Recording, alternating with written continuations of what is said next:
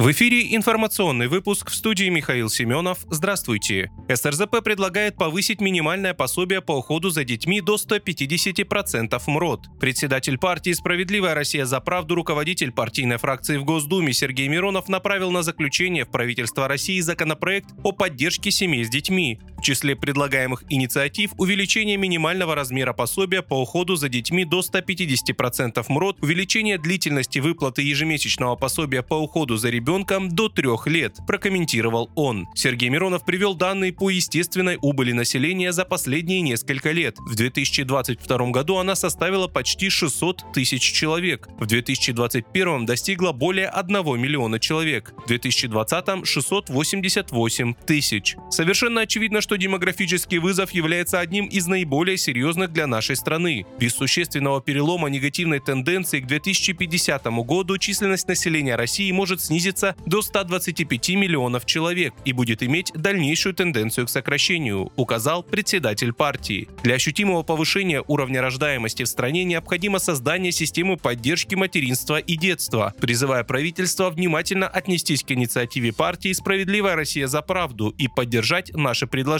заключил Сергей Миронов.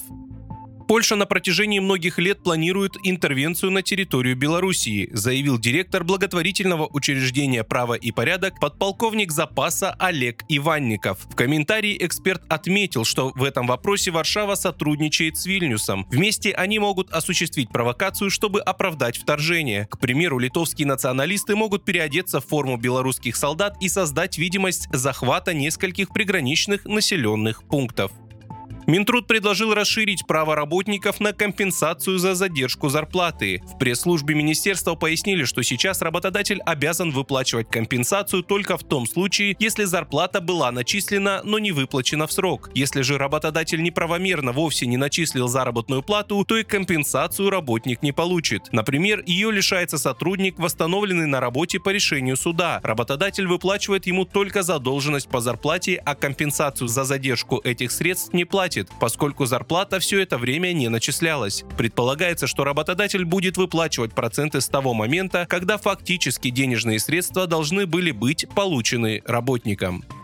Россиянин Даниил Медведев поднялся на первое место в чемпионской гонке Ассоциации теннисистов-профессионалов. Об этом сообщается на сайте организации. Медведев сместил с лидерской позиции испанца Карлоса Алькараса. Теперь в активе 27-летнего россиянина 3480 очков. Медведев вышел на первое место рейтинга благодаря победе над немцем Александром Зверевым в матче 1-8 финала турнира серии ATP Masters в Риме. Напомню, Медведев является третьей ракеткой мира. В рейтинге ATP он уступает только испанцу Алькарасу и сербу Новаку Джоковичу. Вы слушали информационный выпуск. Оставайтесь на справедливом радио.